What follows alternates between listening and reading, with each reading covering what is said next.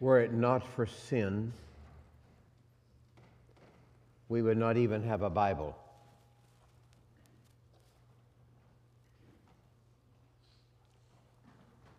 It was because of sin that man became separated from God, dead in his trespasses and sin.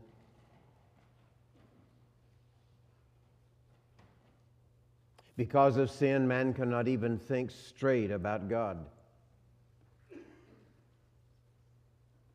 Right after he sinned, when he heard the Lord walking in the garden in the cool of the day, what did Adam and Eve do? They ran and they hid.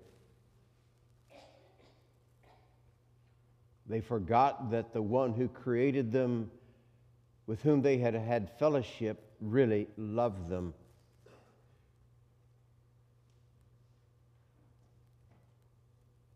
Immediately, you see, sin had perverted their thinking about God. Sin has perverted our thinking about God, so we do not think straight about Him. We must have revelation. The Bible is the written record of what God has revealed about Himself. But I was sharing with the men in the prayer meeting this morning before the service that the Apostle Paul wrote that masterpiece of a letter called Ephesians, where he explained the panorama of God's plan in salvation. But when he comes to the first prayer in Ephesians, in the first chapter, he says, I pray that the eyes of your heart be enlightened. Paul was a genius intellectually. Paul had been taught perfect, pure theology by the Lord Jesus himself. And yet he recognized that in the writing of this letter, in this massive statement in the first chapter, he had come to the precipice.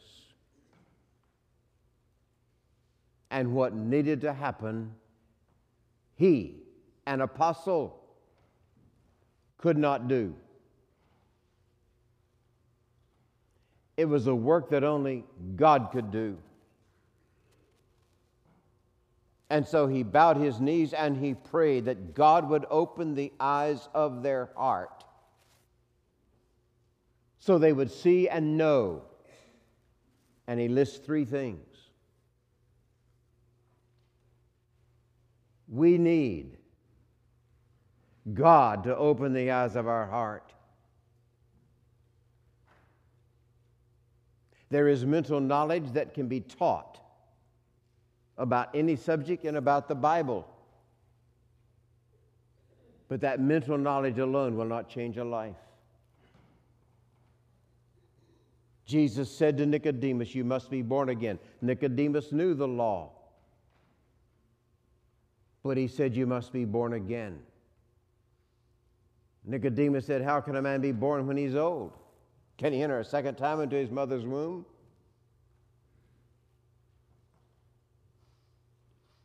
He did not understand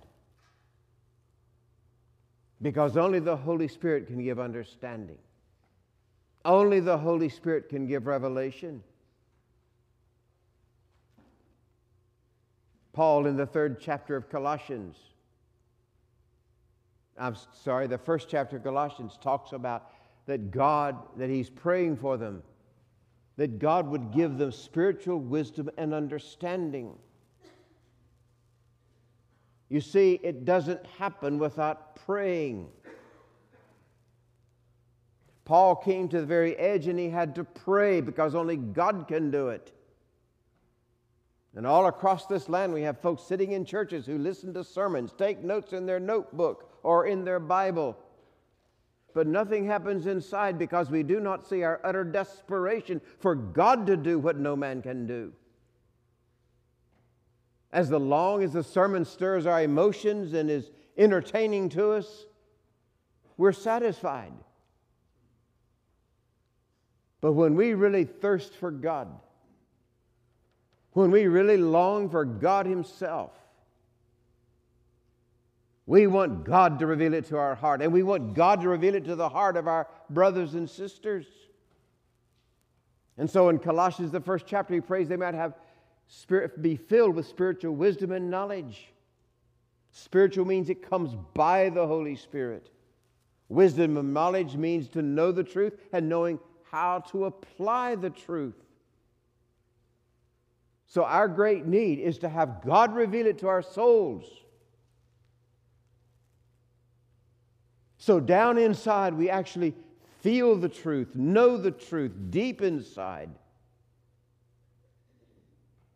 And then we embrace the truth to obey it, no matter what it is.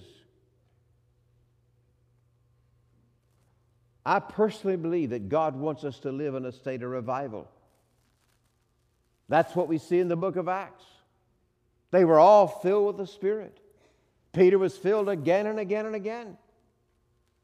I believe God wants us to live in a state of fullness, but you see, what keeps us from doing that is we compromise and we tolerate things that seem little to us but are big to the heart of God. We tolerate sin.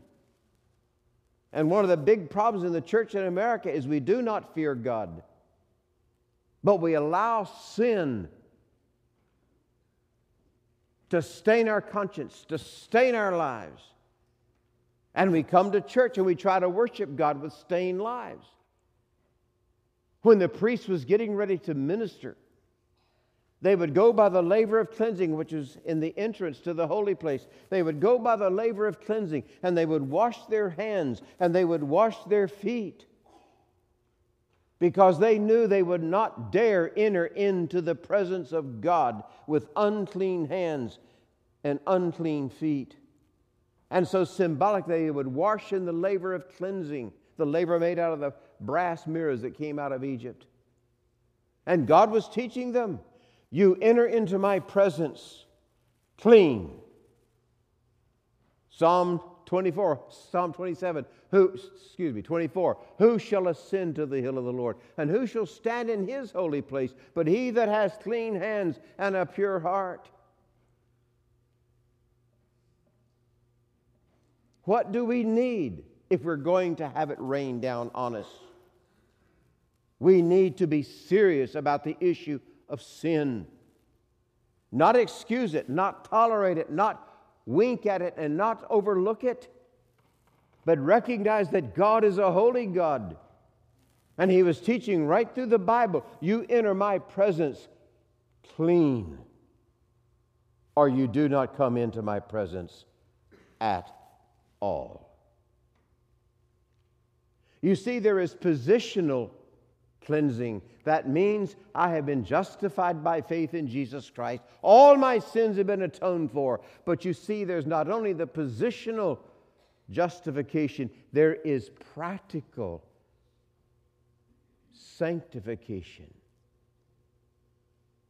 And I can't say, God, I'm, I'm justified by faith in Jesus Christ. My sins have been atoned for. It doesn't matter how I live. Paul deals with that in Romans, the sixth chapter. It does matter how we live. Shall we continue in sin that grace may abound? God forbid. It's a triple negative in the Greek. It's the strongest way they could say it in the Greek. No, not never. So, as God's children, we have to deal with sin. I don't see that done much anymore. Too often our eyes are dry. Well, I sinned, I'll just confess it to God. But when we see God is a real person, a living being, a real person who is affected by our behavior, we will see sin differently. And so this morning, what we looked at is the fact that God the Father, who created everything there is, when he saw man's wickedness, when he created to be like himself, and yet sin had so perverted him that every imagination of the thoughts of his heart was only evil continually. He was sorry. And it says he gr- was, it grieved him to his heart. We must see God as a person. And then in Ezekiel chapter 6, verse 9, we saw that God spoke about Judah, that they were whoring after idols. They were prostituting with idols. And he says, I am broken over you. And we can't just confine that to the Old Testament. Because you see, in the book of Revelation, when he spoke to five of those seven churches, he said, Repent. Basically, repent or else.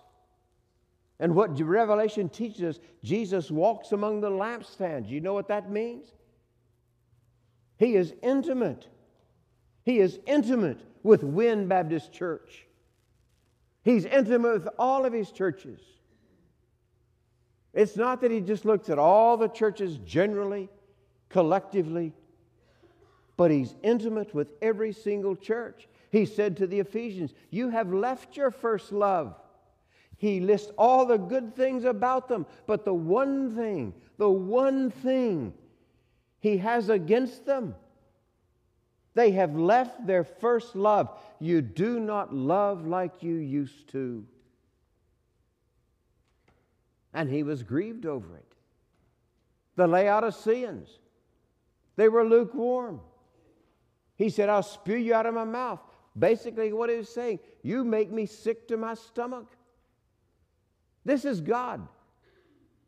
The same God that spoke to Judah uh, through, through Ezekiel and said, You've been whoring after idols. That same God in the New Testament through Jesus Christ speaks about how he's disappointed, dissatisfied, and is about to judge the churches that he had given his life for. And so, dear ones, we cannot excuse sin. We cannot make lightly of sin. And then we saw Jesus looking over Jerusalem and what did he do?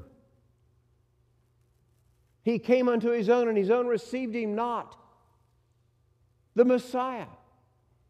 And he wailed out loud. He sobbed out loud. Can you think of that? The Lord Jesus Christ weeping out loud. And I wonder sometimes, as he looks upon the church in America, does he weep? Is he grieved? And then we saw in Ephesians, the fourth chapter, verse 30, grieve not the Spirit. That's a command. There are two basic commands, negative commands, by the Word of God about the Holy Spirit. Grieve not the Spirit, quench not the Spirit. But the Holy Spirit is a person. And we saw together that the believer is jo- joined in one spirit with Jesus Christ. He that is joined to the Lord is one spirit with him. That means in your body, if you are a child of God tonight sitting on this pew, there are two persons there is you, and there's the Holy Spirit of Jesus Christ. And how you live affects him.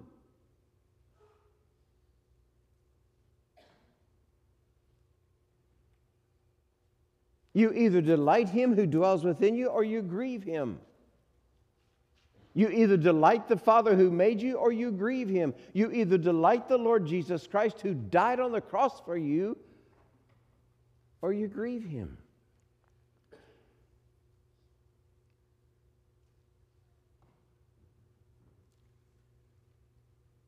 And so, dear ones, we're going to have to deal with sin. And I've, as I mentioned this morning, I've been in this race for 60 years. That's a long time. I still have to deal with sin. God still shows me things in my life that are a grief to Him. I still have shed tears because I still fall short of His glory. I want my heart to stay tender towards the Lord. If I get beyond the place of being able to shed tears over my wretched condition apart from Christ, I'm in trouble. My greatest fear is I will lose this passion and not care if I fall short.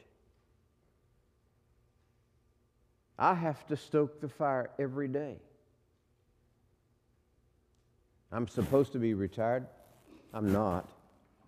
I'm just working in a different pasture. But I still get up early in the morning. When I was a 14 year old boy, I was lost as I could be. And I heard a man preach a sermon when I get to heaven, I want to go see this man and thank him because he preached this sermon and he kept repeating this phrase, this little bit of prose. And here I was a 14 year old boy, only there to have fun with my friends from church at my first Baptist summer camp. But he preached this sermon, and it was like heaven lasered it to my brain, and I've never forgotten it. Every morning, every morning, lean thine arms a while upon the windowsill of heaven and gaze upon the Lord. Then, with a vision in thy heart, turn strong to meet the day. I did not intentionally memorize it.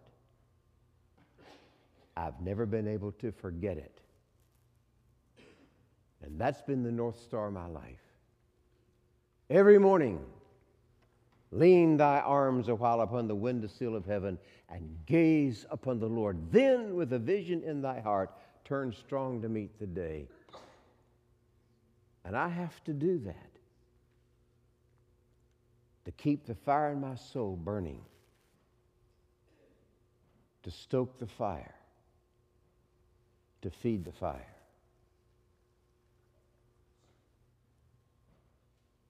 And if I go before the Lord and the Holy Spirit says that is wrong, I have to deal with it. If I've been unkind or mistreated my wife in any way, I have to go to her and say, Will you forgive me? I cannot minimize sin and ignore it. Now, would you look in your Bible at 2 Corinthians chapter 7? 2 Corinthians chapter 7.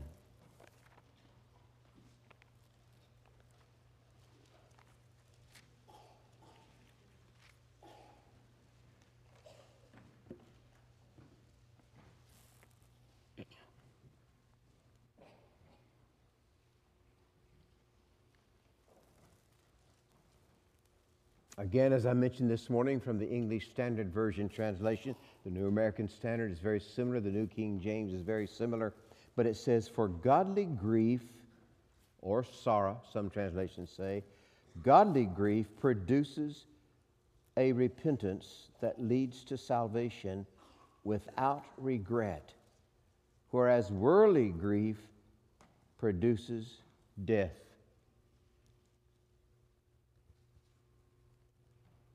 Take a moment and read that to yourself.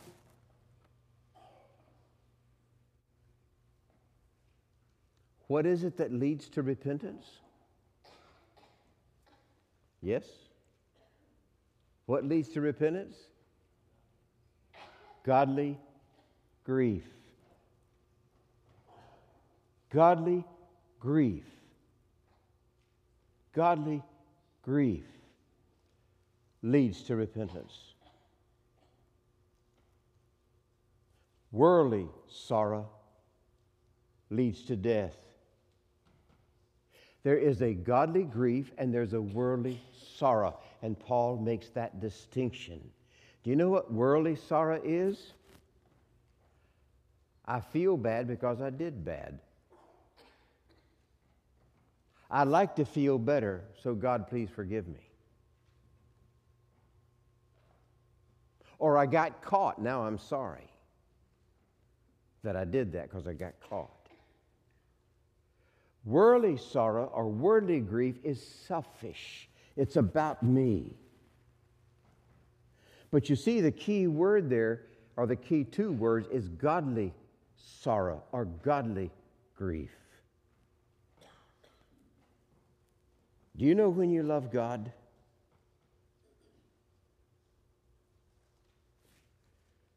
Do you know when you love God? When you are sorry for what your sin has done to him. not what it's done to you, what it's done to him. That's godly sorrow or godly grief. You see, God the Father grieves over your sin. Jesus Christ the Son grieves over sin. The Holy Spirit grieves over sin. And when you really love God and you want His best in your life, you grieve when you've grieved Him. That's godly sorrow.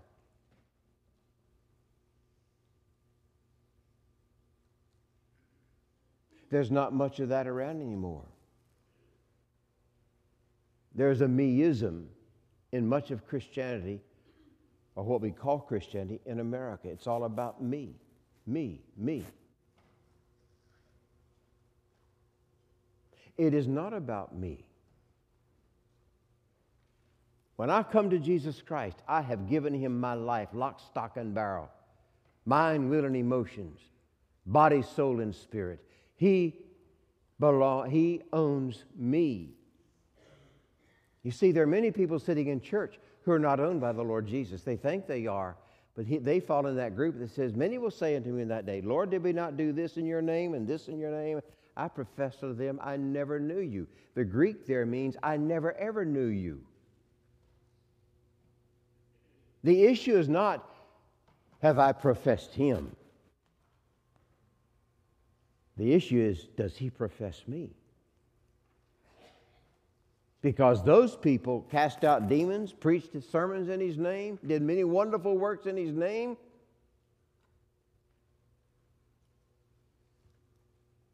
He said, I never knew you. I never did know you. I have never known you. And yet they did all these things in the name of Christ.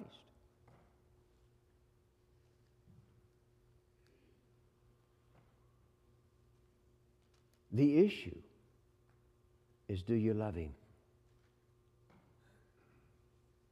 Do you love Him?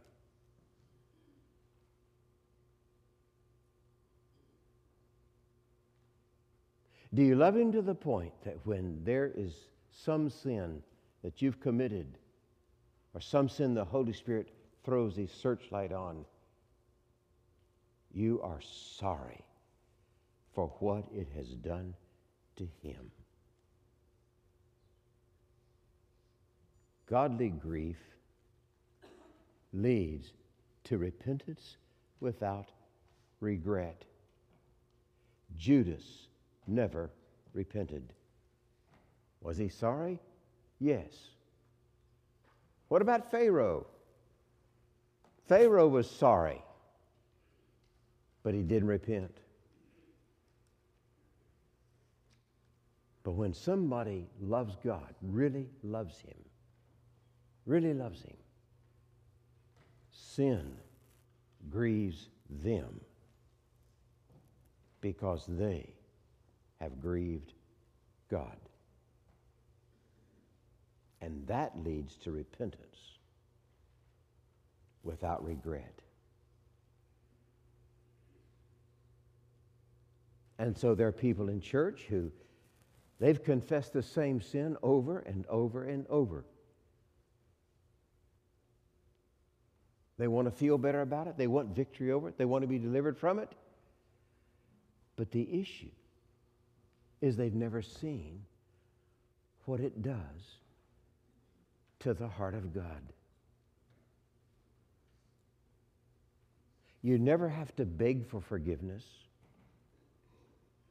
Jesus paid the price for all your sins. It's not a matter of begging for forgiveness, and God's not saying, Well, it's in my hand, just open my hand if you can. Get forgiveness if you can.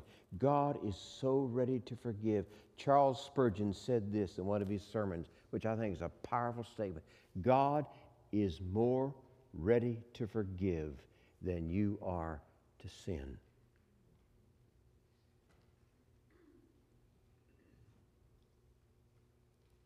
But you see, what God wants is for you to love Him.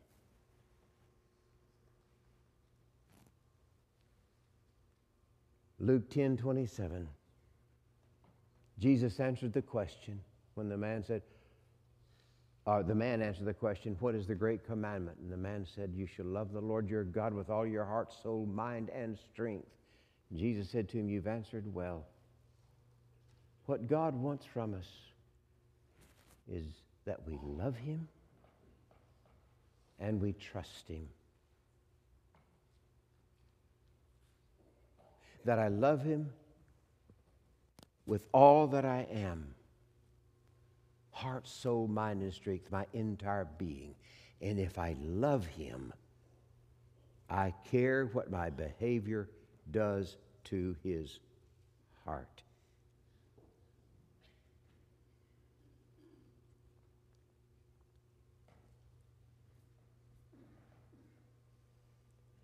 Do you love Him?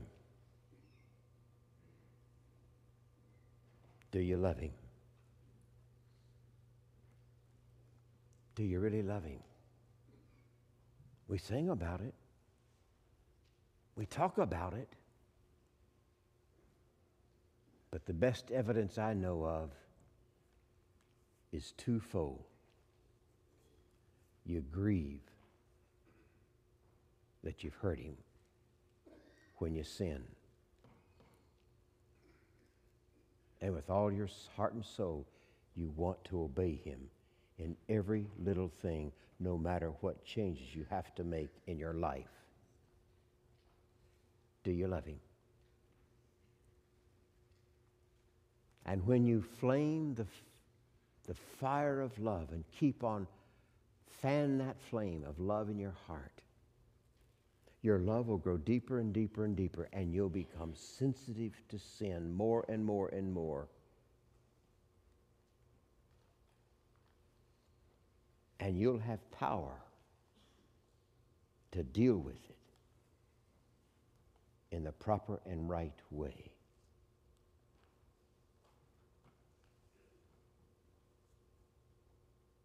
God loves us with all that He is. There is not a part of God that doesn't love you. He loves you with all of his omnipotence, all of his omniscience, all of his omnipresence, all of his eternity, all of his infinity. He loves you, loves you, loves you. And that's why sin grieves him. Because he wants the very best for you. He wants us to live in His joy, in His peace, in His love. He wants us to have that life Jesus spoke of in John 10 10 life more abundantly, life until it overflows. Jesus said, My peace I give to you. He said, I've told these things to you that your joy might be full and that my joy might be in you. He says, Abide in my love. If we could just understand that God, in His infinite, infinite, unchangeable love, wants me to live in utmost peace, utmost joy, utmost love.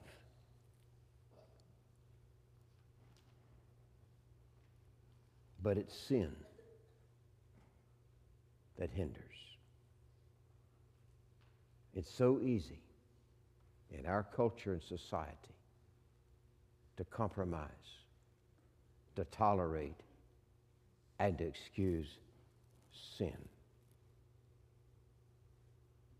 But when we see what it does to this person whom we call our Father, the person we call our Savior, the person we know as the Holy Spirit, when we see what it does to God, and we really love Him, then we recognize I don't want that in my life. I'm so sorry, Father, I have grieved you. I'm so sorry. I'm so sorry. I'm so sorry.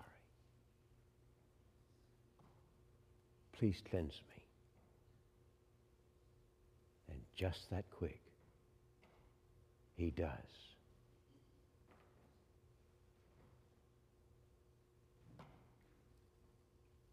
David, after he repented in Psalm 51, he said, Wash me thoroughly from my, my iniquity and cleanse me from my sin. He said, Restore to me the joy, the joy of thy salvation. Take not your Holy Spirit from me. He did not want to lose the conscious awareness of the presence of God in his life.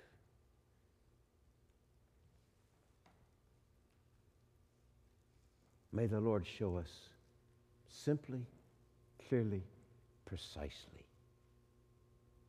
how we've grieved Him, and may we deal with it honestly, humbly, submissively. And just like the father of the prodigal, when we start towards our Father in repentance. Wonder of wonders, He comes running to us and welcomes us.